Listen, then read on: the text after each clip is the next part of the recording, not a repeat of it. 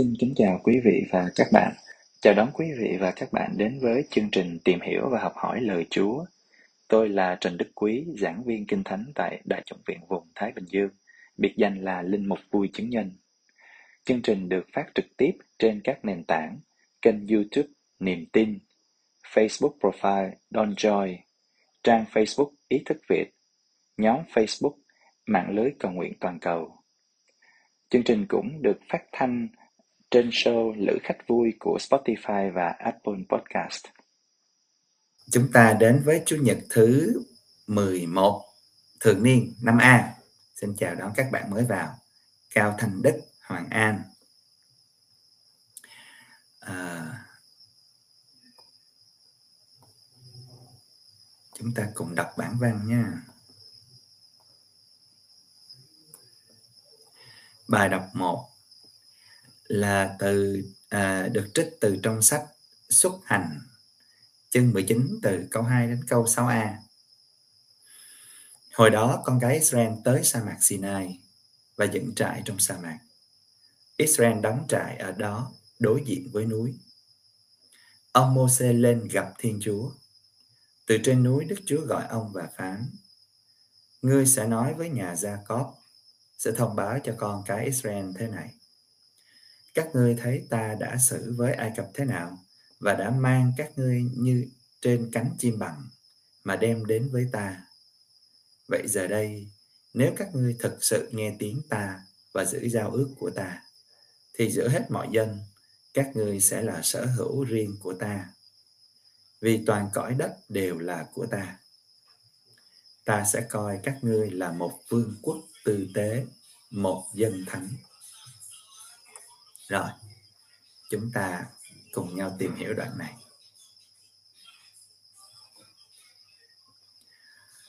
À, trước hết là chúng ta thấy cái bối cảnh đó là là dân lớp này là đang coi như là à, di chuyển ra khỏi à, Ai Cập rồi à, rồi đến à, đóng trại ở trong à, sa mạc ở chỗ, chỗ núi Sinai.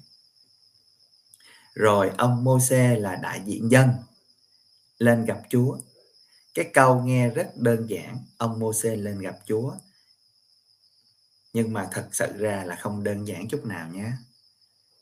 Trong cái thời đó đó, là con người là không có thể nào mà gặp mặt thần linh được đâu. Bởi vậy là phải có một cái vị đại diện đặc biệt. Ở đây là ông Môse lên gặp Đức Chúa và thiết lập một cái mối tương quan. À có đối thoại có gặp gỡ là tương quan. Đấy.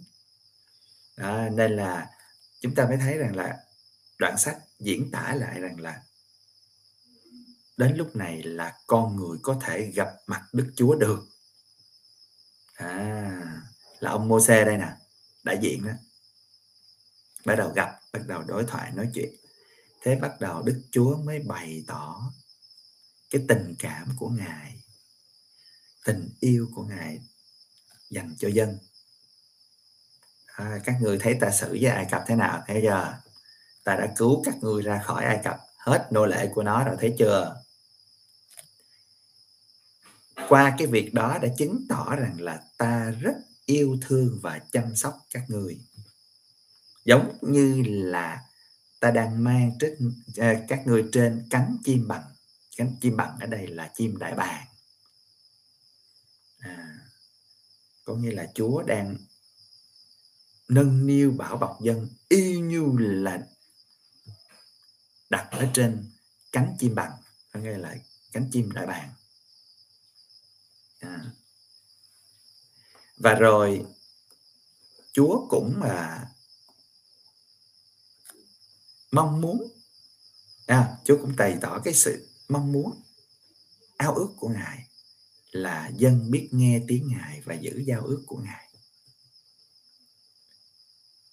Để rồi là chúa coi dân như là một cái sở hữu riêng, một gia nghiệp, một sản nghiệp riêng, đặc biệt. Và cái câu chốt của cái đoạn bài đọc 1 ở đây là, ta sẽ coi các ngươi như một vương quốc tư tế, một dân thánh. À, hai cái chỗ này là mình chúng ta phải dừng lại và tìm hiểu đây. Vương quốc tư tế là gì? Dân thánh là gì? Vương quốc tư tế có nghĩa là một vương quốc gồm toàn là tư tế. Tư tế là như là ai? Là những người lo việc tế tự. Thì chúng ta gọi là tư tế. À, tế tự ở đây là gì? Là việc thờ phượng là việc tôn kính. À, thờ phượng là thờ phượng thiên chúa đấy có nghĩa là tất cả chúng à, nghĩa là trong sách thánh thì à, là ám chỉ dân Israel nhưng mà bây giờ là ám chỉ cho à, tất cả Israel mới. Israel mới đây là giáo hội. À, giáo hội của Chúa. Có nghĩa là tất cả chúng ta đây tôi và ông bạn chị em tất cả chúng ta đều là tư tế đều là những người lo việc thờ phượng tế tự. Mỗi người chúng ta có một chức năng khác nhau. Tôi và các linh mục giám mục à, thì là chúng tôi thuộc hàng gọi là à, tư tế thừa tác hay là chúng ta gọi là linh mục à, linh mục thừa tác. Thừa tác là gì? Là một có một cái thừa tác viên đặc biệt là dân lễ được. Còn quý ông bà anh chị em, tất cả chúng ta cũng là tư tế, cũng là linh mục, nhưng mà là linh mục cộng đồng, tư tế cộng đồng. Nên thật ra đó, tất cả chúng ta đều là tư tế, nhưng mà mỗi người một vai trò mà thôi. Và chúng ta đều thông dự vào trong cái chức tư tế của Đức Giêsu Kitô. Ngài vừa là tư tế mà người, ngài vừa là hiến vật. Vật hiến tế luôn. Đó nên là chúng ta bao đời nay là chúng ta cứ nghĩ rằng là các cha rồi các đức cha này nọ là giống như là cái cấp độ là cao hơn giáo dân này nọ là hiểu sai lầm. Không có đúng. Tất cả chúng ta đều là tư tế quen bạn chị em cũng là tư tế vậy. Chúng tôi à, là những người được chịu chức coi như là đại diện dân bước lên bàn thờ. À, đọc các lời nguyện thôi. Nhưng mà mọi người có để ý em có phải là kết thúc các lời nguyện đều thưa amen? Mọi người nhớ không nào? Ở trong à, thánh lễ đó. Có nghĩa là vâng chúng tôi đồng ý với cha. Nghĩa là cha trên bàn thờ đó. Chúng tôi hiệp ý với cha để dâng cái lời nguyện đó trên thiên chúa. Chứ không phải là ông linh mục đứng trên bàn thờ đó là làm một mình. Tất cả chúng ta đều là dân tư tế cả. À, mỗi người một vai trò thôi chứ cũng không phải là à, giám mục hay linh mục là hay ho gì và coi như là cao cấp gì hơn. Nhưng mà đấy nó đã ăn sâu vào bao nhiêu đời nay rồi trong rồi cộng, cộng thêm cái văn hóa của mình nữa thì đâm ra rồi nó đẩy lên cái vai trò của các vị uh, giáo sĩ rồi không những trong đạo mình tôi nói luôn các đạo khác các vấn đề các cái chức sắc rồi tăng lữ này nọ. Chứ thật ra thì tất cả chúng ta đều là dân tư tế đều thờ phượng thiên chúa. Chứ đâu có ờ, gọi như ai hơn ai thì chúng ta chỉ là vai trò khác nhau thôi. À, nên là thờ phượng chúa có nghĩa là bước vào một cái mối tương quan đúng không ạ? Tại vì chúng ta tin chúa mà nếu tin chúa thì phải thờ phượng chúa chứ. Chứ nếu mà nói tin mà không làm gì hết cho hơi tin làm gì? Thờ phượng làm gì? Đúng không ạ? Đó nên là tất cả chúng ta đều là dân tư tế được chúa yêu thương chọn một cách đặc biệt. À, chúng ta xác tín như vậy tại vì chúng ta cảm nhận là chúa thương yêu chọn chúng ta là một cái dân thờ biết gọi là nhận biết thiên chúa là cái điều trước tiên. Chúng ta nhận biết có thiên chúa. Và chúng ta thờ phượng. Điểm thứ hai là cái chữ thứ hai là cái chữ dân thánh dân thánh ở đây không phải là cái dân gọi là dân thánh thiện là không có phạm lỗi gì. Cái chữ thánh ở đây chúng ta phải hiểu cho đúng. Cái chữ thánh ở trong sách thánh á, đề cập như nó nó chỉ có nghĩa là được chọn riêng ra được tách riêng ra. À, dân do thái tự nhận mình là dân thánh. Bây giờ chúng ta cũng vỗ ngực xưng tên chúng ta là dân thánh thiên chúa là hội thánh đó, đúng không? Chúng ta gọi giáo hội hội thánh đó thì có nghĩa là chúng ta xác tiến ra là giống như là chúa chọn chúng ta quy tụ chúng ta trong gia đình giáo hội của chúa. Thì gọi là dân thánh thôi chứ thật sự ra nó đầy tội lỗi trong đó. Mọi người có đồng ý với tôi không? Nhìn quanh đi giáo hội đầy tội ra. Từ các đấng bậc luôn. À, không ai chúng chúng ta không có gọi là dám vỗ ngực xưng tên tôi để là thánh thiện cả ai cũng có tội ờ, cách này cách khác. Nhưng chúng ta xác định là chúng ta là dân thánh, có nghĩa là dân chúa chọn. Dân được tách riêng ra để thờ phượng chúa, vì chúng ta nhận biết chúa. À nói tóm lại đó là bài đọc một cho chúng ta những cái thông điệp như vậy. Mình biết rằng là à dân được gặp gỡ Chúa và bước vào một mối tương quan mà do Chúa là người khởi xướng xuất phát từ cái tình yêu của Ngài à, và dân xác tín được điều đó à, dân xác tín được là chúng ta là dân Chúa chọn được Chúa thương yêu, quan tâm, chăm sóc và giữ gìn. Chúng ta thuộc về Chúa. Rồi, vậy thôi, đó là bài đọc 1. Chúng ta sang bài đọc 2.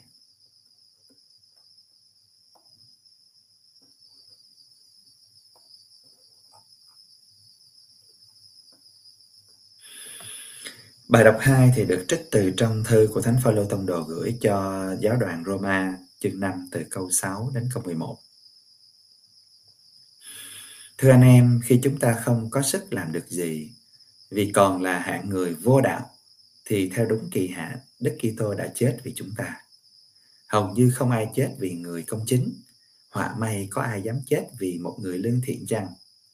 Thế mà Đức Kitô đã chết vì chúng ta ngay khi chúng ta còn là những người tội lỗi. Đó là bằng chứng Thiên Chúa yêu thương chúng ta.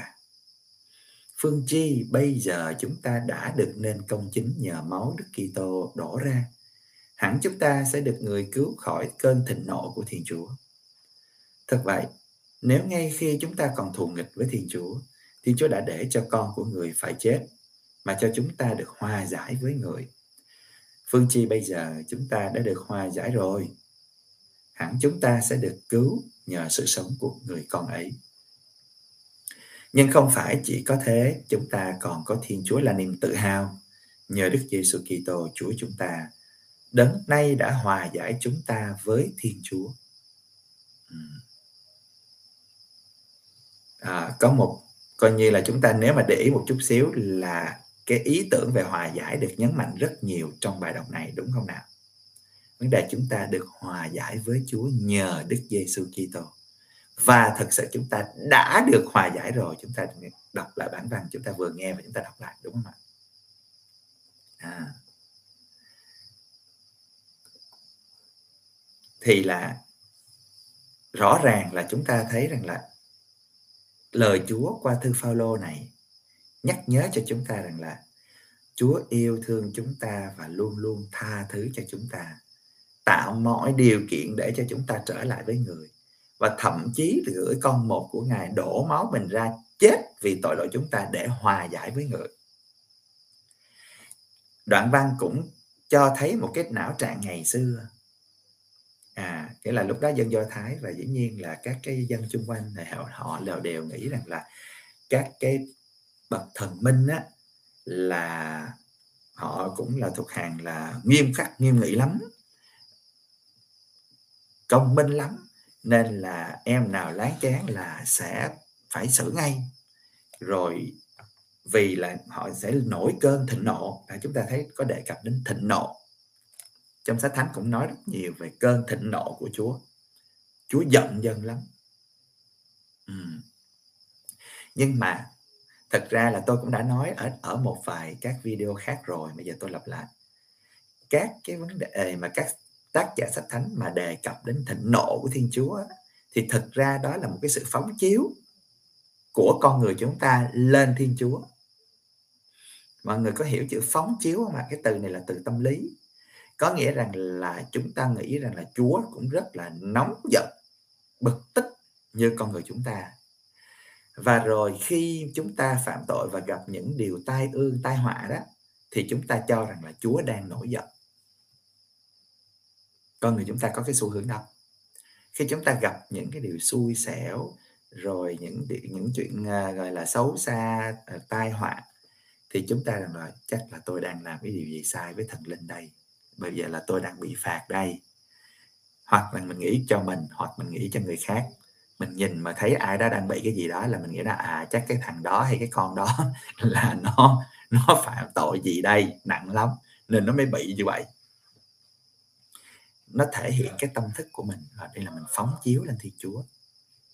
Nói khi khi chúng ta nói về vấn đề gọi là à, cơn thịnh nộ Chúa nổi cơn thịnh nộ. À chứ thật ra là Chúa không có Chúa nào thịnh nộ hết trơn Chúa yêu còn không hết chứ không có Chúa nào mà đi.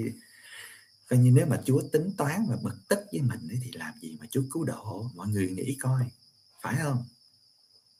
À và rồi chúng ta thấy là bài đọc 2 cũng triển khai chúng ta cái ý tưởng về là coi như là chúng chúng ta thấy là Đức Kitô đã chết vì chúng ta ngay khi chúng ta còn là tội nhân. À ngay khi chúng ta còn là tội nhân nha thưa quý bạn chị em. Chứ chứ theo lẽ thường đó, chẳng có ai chết vì một cái cái cái cái đứa gian ác cả. Họa may người ta chết cho người lương thiện. À, đó sách thánh đã sách thánh cho chúng ta nói. Ta chết là chết cho người tốt cho người lương thiện. Chứ ai đi chết cho cái cái cái, cái đám như là là là, là, là uh, vô luân rồi tội lỗi. Ấy vậy mà. Đức Giêsu Kitô con một Thiên Chúa đã đổ máu mình ra đã chết vì chúng ta.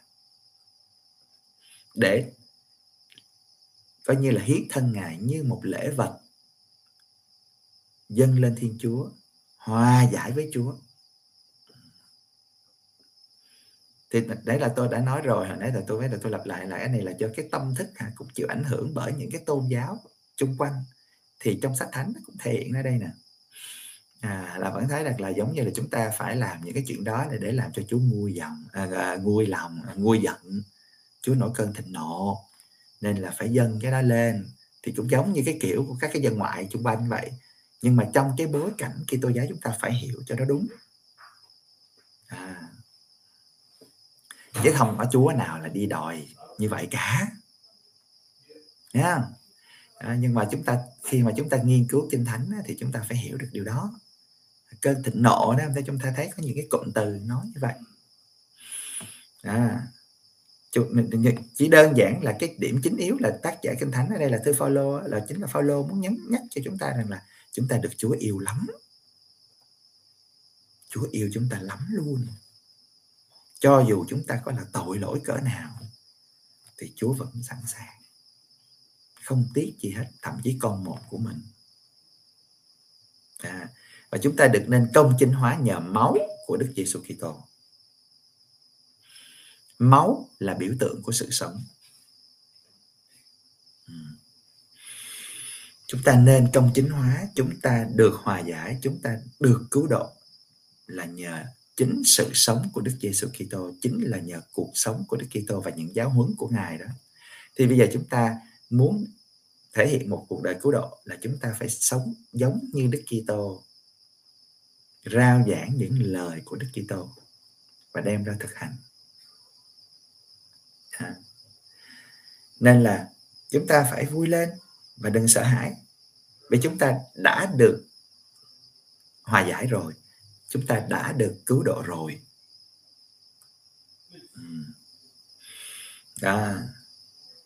Chứ ơn cứu độ là một món quà, nhưng không là một món quà vô điều kiện không phải chúng ta phải gồng mình lên để có được ơn cứu độ nha, thưa quý ông bạn chị em? Nếu ai mà còn cái ý tưởng đó thì xin điều chỉnh lại ngay. Hmm. Ơn cứu độ chúng ta đã có rồi. Chúng ta đã được hòa giải với Chúa rồi đấy. Bà đọc hai vừa mới nói xong. Bản văn còn viết rành rành ra đấy. Đó, chính nhờ Đức Giêsu Kitô thì bây giờ là cái cách chúng ta sống, đời sống đạo để niềm tin của mình đó là đáp lại cái tình thương đó. Chúng ta đang đáp lại cái tình yêu mà chúng ta cảm nhận rằng là Chúa yêu mình đến mức độ đó đó. Đó à. thế thì là cái cái thông điệp chính yếu của bài đọc 2 này là là muốn nói nhắc cho chúng ta cái điều đó, là chúng ta đã được hòa giải với Thiên Chúa? Hay là nói cách khác là đã được cứu độ?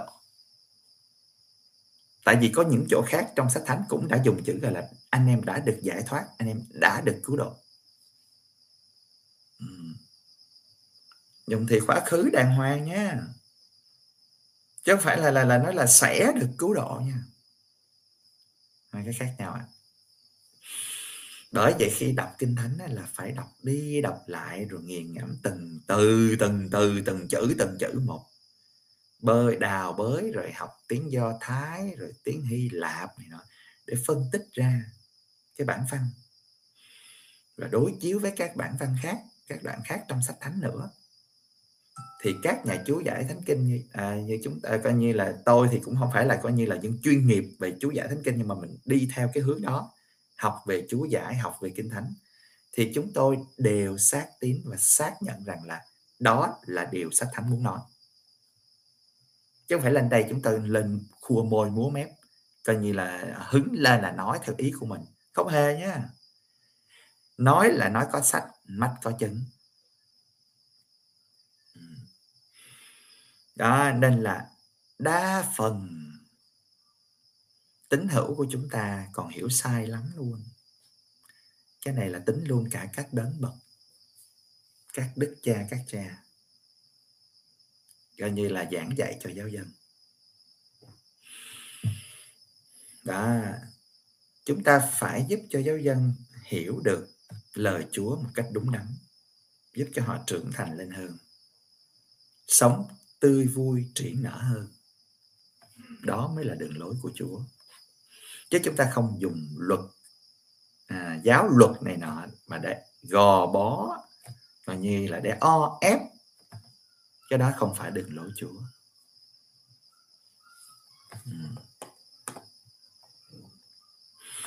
Đó nói tóm lại là bài đọc 2 cho chúng ta thấy được rằng là cái tình thương của Chúa dành cho chúng ta nó lớn lao nó vĩ đại đến như cỡ nào. Nó nói lên cái tình thương và sự quan tâm chăm sóc của ngài của với dân. Thành lập dân là là một chuyện. Còn nuôi nấng dân, đồng hành với dân. Dân phản bội. Dân coi như là đại nghịch bất đạo này nọ mà Chúa vẫn cứ thương và tha thứ, tạo điều kiện cho hòa giải. Đó đó nên là chúng ta mới thấy là tuyệt vời chưa? Đọc sách thánh mà đọc kỹ, ngồi gẫm, đào xuống từng chữ một, ý tưởng một. Chúng ta mới nhận thấy là sách thánh tuyệt vời lắm, thưa quý ông bà anh chị em. Đó, rồi, cái đó là bài đọc 2 bây giờ chúng ta sang bài tin mừng. Bài tin mừng thì được trích từ trong tin mừng của Chúa Giêsu Kitô theo Thánh Matthew ở từ chương 9 câu 36 cho đến chương 10 câu 8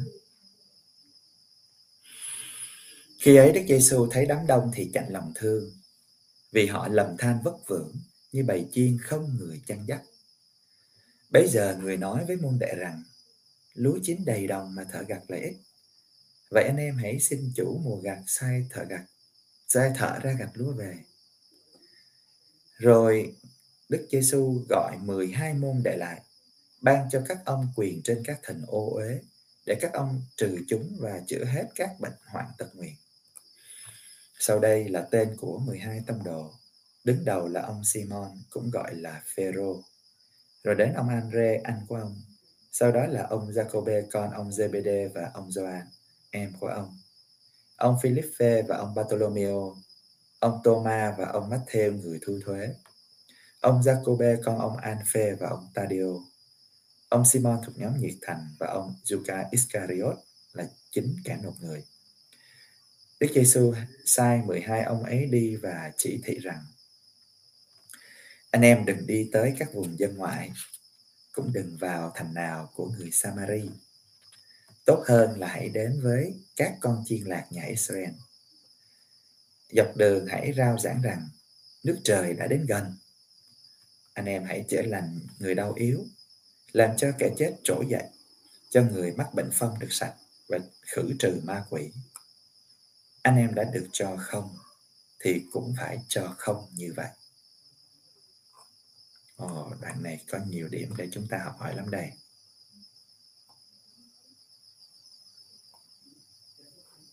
yeah ngay câu đầu tiên.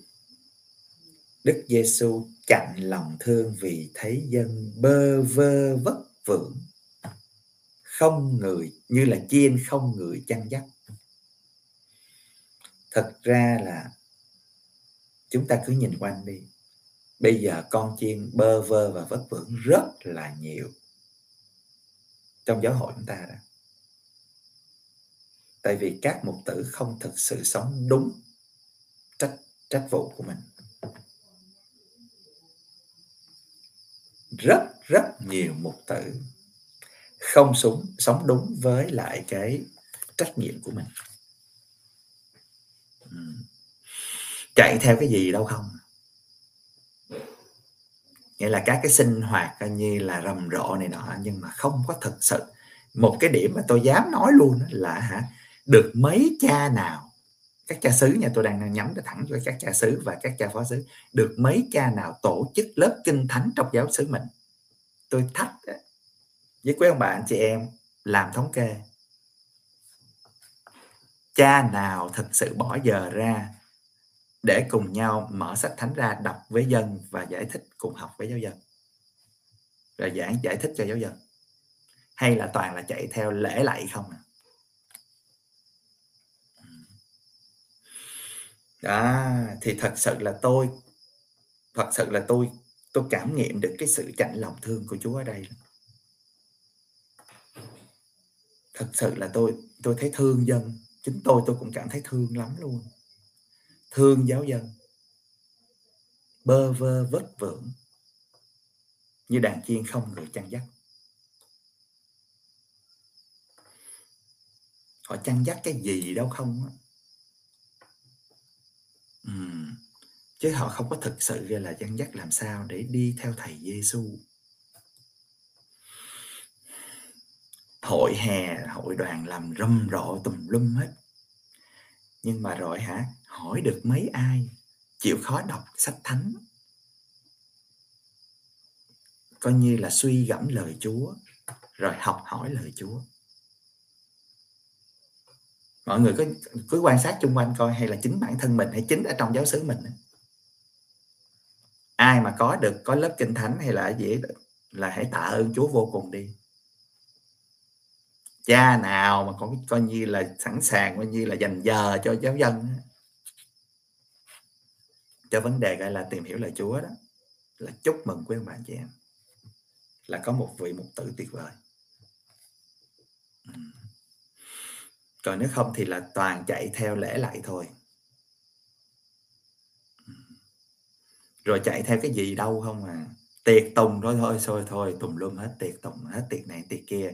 Đi làm phép này, làm phép kia, rồi ôi ôi. Đúng không? Mình chạy theo, nghĩa là riết rồi chúng ta đạo ta rơi vào cái à, chủ nghĩa hình thức, chủ nghĩa lễ nghi. Không có cái nền tảng uhm. chị An Mong Trần nói đúng nếu mà các giáo sứ có lớp kinh thánh thì mấy cái hội mẹ Chúa Trời hay là các cái nhóm này, nhóm kia nó không có cửa để nó sinh ra đâu thiệt có lời Chúa hướng dẫn soi sáng thì không có mấy cái nhóm linh ta linh tinh nó, nó, nó, nó xảy ra đâu.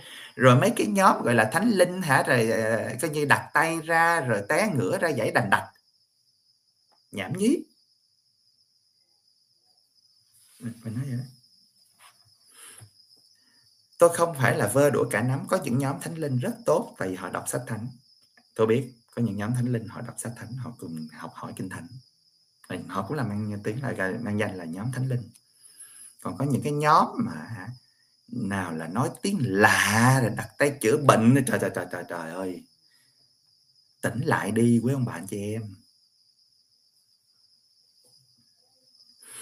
À chứ chứ mình nói hả, đó, nếu mà không không có chịu học lời Chúa thì đọc ra tầm bậy tầm bạ không diễn dịch ra.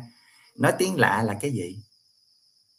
Tiếng lạ ở đây là có nghĩa người ta cảm thấy lạ lùng khi các cái người gọi là à, mấy cái ông ngư dân coi như là thất học đó mà bây giờ lại đi nói tiếng của mình. Nghĩa là dân ví dụ là dân ở các cái nước cái vùng khác mà họ lại nghe là các tông đồ lại nói tiếng của họ. Thì dĩ nhiên người ta đã phải có thời gian người ta trau dồi từ ngoại ngữ rồi thì người ta mới giảng đạo chứ.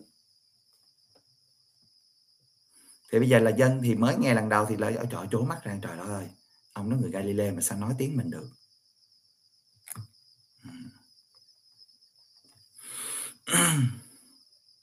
đó. Đó nên là hả? Mình phải coi như là đọc lời Chúa thì mình mới nghiệm được. Đó, ngay câu đầu tiên mà đọc mà cũng cảm thấy chạnh lòng thương giống Chúa thật luôn thì thấy dân chiên bơ vơ không người chăn dắt.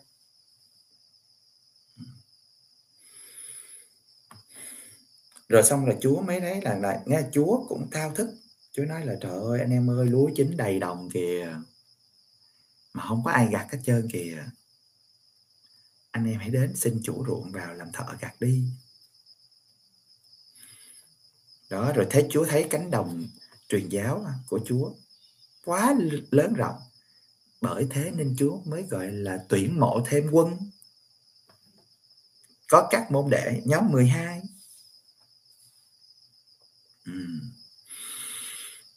đó Chúa kêu gọi cộng tác.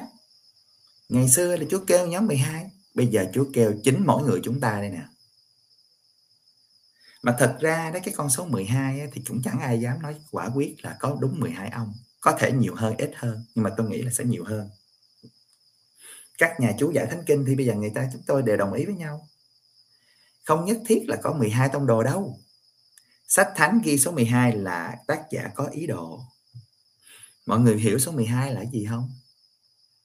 Trong cái não trạng do thái. 12 ở đây là ám chỉ là 12 chi tộc Israel đó. Từ cái 12 chi tộc đó thì mới lên thành nước Israel. Thì bây giờ đây tác giả tin mừng Matthew là ám chỉ, đây là Israel mới đây nè. 12 chi tập mới là coi như giống như là đại diện là là, là có 12 cái ông tông đồ này nè. Thì mới có có con số 12 nghĩa là vẫn có thể có nhiều hơn. Nhiều hết hơn đi cho chúng ta cũng chẳng ai dám nói trước được điều gì.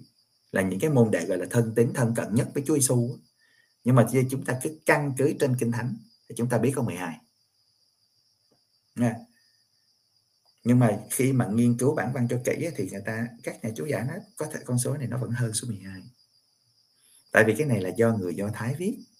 Người Do Thái thì trong cái não trạng của họ là số 12 là cái số thành lập dân đó. Từ 12 chỉ tộc Israel đó, của ngày xưa đó. Thì bây giờ, dân mới nè, dân do Chúa Giêsu thiết lập nè, Israel mới là có 12 tông đồ nè. Vậy thôi. Đó. Rồi chúng ta nghe kể một loạt các tên 12 ông. Và chúng ta thấy là các ông này là có bối cảnh tính tình khác nhau hết. Đa số thì cũng là là coi như là ngư dân. Nhưng mà à, ý tôi nói thì bối cảnh là cũng có một số ông là ví dụ là thu thuế nè, ông này làm bên văn chương, có ông là bên thầy thuốc hay cái gì, vân vân. Đấy, mình cũng không biết rõ hết các tông đồ. Ừ. cũng là nghe truyền miệng lại thôi. À, các truyền thuyết. Chứ thật sự trong sách thánh cũng đâu có cho chúng ta thấy viết rõ về tiểu sử của mỗi ông đâu. Ừ. À, nên cho chúng ta thấy là kê ra một loạt 12 ông tông đồ. Bắt đầu là ông Simon Phêrô và kết thúc là ông Judah cho chúng ta thấy điều gì? Có một cái sự tôn ti và trật tự trong giáo hội ngay từ thuở ban đầu. Simon Ferro là number one. Juda bán chúa đứng cho ừ. đọc bản văn là chúng ta phải đọc và chúng ta để ý. Ừ. Đó, số 12 đó là Giêsu Chúa Giêsu thiết lập Israel mới. Và bây giờ là chúng ta đây nè.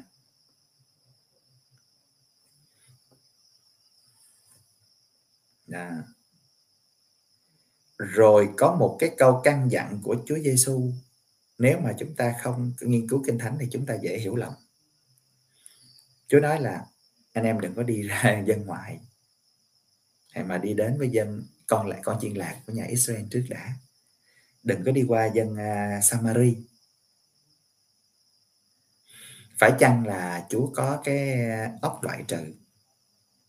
Không có nha ở đây chúng ta phải biết rằng là Matthew là người Do Thái và sách tin mừng Matthew là được viết nhắm chủ yếu cho người Do Thái. Thì dĩ nhiên, chúng ta mới có cái câu này ở trong tin mừng Matthew. Ừ. Có nghĩa là người ta quan tâm bây giờ là trước hết là dân do thái trước đã, con chiên lạc gom trước đã, rồi nhóm kia là tính sau có nghĩa là không, cũng chúng ta cũng không hề bỏ dân Samari, mà chúng ta cũng không hề bỏ dân ngoại. Thực ra chúng ta đọc ở những chỗ khác, trong Matthew thì cũng nói rất nhiều là Chúa Giêsu cũng đến vùng dân ngoại, vẫn tiếp xúc với dân ngoại vậy, vẫn rao giảng mà. Đó, nhưng mà cái chỗ đoạn này thì bởi vậy chúng ta đọc là chúng ta phải đọc trong bối cảnh của bản văn. Đấy là bây giờ quan trọng là chăn người nhà trước chăn người thân cận trước. Chăn của chiên trong nhà, chăn chiên thân cận, lân cận trước. Đó, nhiều người là cứ hàm hố rồi đi nói là đi làm bắt ái đâu, không có bắt ái ngay trong nhà mình đi. Đó. Không, tôi thấy cũng nhiều trường hợp lắm á. Mang danh là thôi, đi làm bắt ái này, làm từ thiện tùm lum ở ngoài mà ngay trong gia đình mình mình không bắt ái với nhau ngay trong hàng xóm hay người gần mình không không bắt ái. Đi đâu cho xa. Đó có nghĩa là đây là chúng ta thấy rằng là Chúa nhắc cho vấn đề là thứ tự làm sứ vụ. À hồi nãy là có về cái là gọi là tôn ti trật tự. Ở trong giống như là à, trong hàng gọi như là à, lãnh đạo trong giáo hội ha. Khi mà kể tên từ Simon cho đến Judah à, còn bây giờ đến là thứ tự làm sứ vụ làm với người nhà trước tiên sau đó mới đến ra ngoại à. rồi trong đoạn tin mừng này chúng ta lại nghe lại cái câu nói quen thuộc của Chúa Giêsu khi bắt đầu rao giảng tin mừng. Nước trời đã đến gần. Khi Chúa Giêsu ra rao giảng tin mừng, anh em hãy sám hối và tin màu tin mừng vì nước trời đã đến gần. Đó, đó là những câu đầu tiên Chúa Giêsu nói. Thì bây giờ trong này cũng lặp lại thôi. Có nghĩa là các môn đệ của Chúa Giêsu thì cần phải tiếp tục cái sứ đẹp của người. Thì bây giờ tôi đây, việc tôi đang làm đây là chúng tôi tôi vẫn đang tiếp tục sứ, sứ vụ của Chúa Giêsu vậy tôi cũng kêu gọi là mọi người hãy hoán cải và tin vào tin mừng hãy tin rằng nước trời đã đến gần à, rồi cũng thể là ngoài vấn đề rao giảng rồi cũng là tiếp tục cái sứ vụ chữa lành của Chúa Giêsu tất cả chúng ta nha chứ không phải riêng gì linh mục nha. Mà chúng ta thấy rõ ở, ở nơi cái cái tác vụ của người tinh mục thôi. Tôi vẫn đang làm sứ vụ chữa lành đấy thôi. Tôi vẫn đang làm sứ vụ chữa lành theo thầy Giêsu của tôi đấy thôi. Chữa lành ở đây là gì? Tôi sẵn sàng dành giờ lắng nghe người ta tâm sự. Tôi giúp linh hướng. À, Đấy, rồi cái cách tôi sống tôi tiếp xúc đem lại cho họ một sự chữa lành. Đó. khi người ta đến người ta nghe giải bày tâm sự. Đó rồi có thể người sẽ tìm thấy được một cái lời an ủi động viên hay một lời khuyên nào đó để họ vực dậy tinh thần và bước tiếp. Đó là chữa lành. Quý ông bạn chị em chúng ta cũng có sứ vụ chữa lành. Khi chúng ta nói những lời động viên nhau sống yêu thương bác ái khoan dung độ lượng với nhau đó là chữa lành. À, rao giảng sứ điệp tin mừng. À, không phải chỉ là bằng lời nói mà bằng hành động bằng lối sống để cho họ thấy rằng là rõ, quả thật nước trời đã đến gần.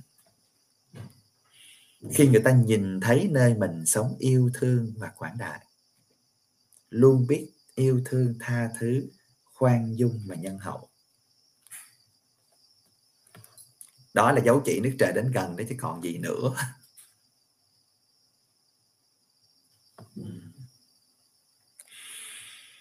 Đó. Nên là nói tóm lại, các bài đọc hôm nay quay quanh, xoay quanh cái chủ đề rằng là Chúa yêu thương, chăm sóc và quan phòng cho dân Chúa. Giống như đại bà mẹ coi như là nâng niu con mình trên đôi cánh. À Chúa ví mình như là cánh chim bằng không có để con mình nó rớt. À, và Chúa yêu thương Chúa dành riêng ra gọi là dân thánh dân dân tư tế. À, coi coi như là một sản nghiệp riêng. À, rồi một cái thứ hai nữa là Chúa thể hiện qua cái sự hòa giải của Chúa với với chơi với con người chúng ta nơi Đức Giêsu Kitô. Ở bài đọc 2 đó yeah. và bài tin mừng là gì? Chúa thể hiện cái sự quan phong, quan phòng và chăm sóc dân qua việc là ngài kêu gọi thêm sự cộng tác. Cụ thể đây là nhóm 12 các tông đồ. Và bây giờ là mở rộng là tất cả chúng ta đều đi và Chúa mời gọi làm làm việc cho cánh đồng lúa chính của Chúa, cánh đồng truyền giáo. Đó nghĩa là mà dĩ nhiên chúng ta thực thực sự chúng ta cứ hay nói đến tông đồ chúng ta cứ hay nghĩ đến là lên một giám một trước thì cũng đúng thôi. Thì những người đó là coi như là giống là đi theo chân Chúa Giêsu một cách sát sát sườn như là triệt để đó. Đó là, là họ là những mục tử mang hình ảnh mục tử Giêsu để nối tiếp cái sự nghiệp giảng dạy và chữa lành của Chúa. Một tử chân chính một tử đích thực là những người thật sự rao giảng lời Chúa và làm sứ vụ chữa lành. Chữa lành thì có một số, chỉ có một số ít các linh mục thì có thể đặt tay chữa lành hết bệnh. Chuyện đó có thể xảy ra, chứ phải không? Nhưng mà đại đa số thì chúng ta chạm vào cuộc đời nhau để chữa lành cho nhau về vấn đề tinh thần đơn giản là vị linh mục hiện diện với các gia đình công giáo trong những lúc vui cũng như lúc buồn. À, dân thánh lễ đám cưới cũng như dân thánh lễ đám ma đến chia buồn chia vui với gia đình của người ta. À, vân vân và vân vân có nhiều cách lắm để chúng ta chữa lành nhau. À, và thể hiện cái sự chạnh lòng thương như Đức Giêsu và cái điều đó nó cũng không có dừng lại ở nơi linh mục chúng tôi không nhé. Tất cả chúng ta, quý quên bạn chị em, đều được mời gọi cộng tác với Chúa, đến gặt lúa. Lúa chín đầy đồng rồi. Rồi nước trời cũng đã đến gần rồi. Ừ đó khi chúng ta hiểu được cái sứ điệp của lời Chúa đó à, thế là chúng ta bước tiếp theo là chúng ta được mà gọi là lên đường và thực hiện. À, làm sao sống xứng đáng là một dân tư tế dân thánh của thiên chúa. Một dân đã được hòa giải với thiên chúa và một dân hăng hái cộng tác với chúa trong công cuộc loan báo tin mừng và chữa lành cho nhân loại à, đó là sứ điệp chính yếu của Chủ nhật thứ 11 thường niên năm A Xin chân thành cảm ơn tất cả quý vị và các bạn đã chú ý lắng nghe. Để góp phần loan báo tin mừng và nâng dậy niềm tin, xin hãy bấm like, share hoặc chia sẻ kênh. Để nhận được những thông báo cập nhật mới nhất của kênh, xin hãy bấm đăng ký kênh. Xin chân thành cảm ơn. Nguyện xin Chúa chúc lành cho tất cả quý vị và các bạn. Và bây giờ, xin chào và hẹn gặp lại. Bye bye.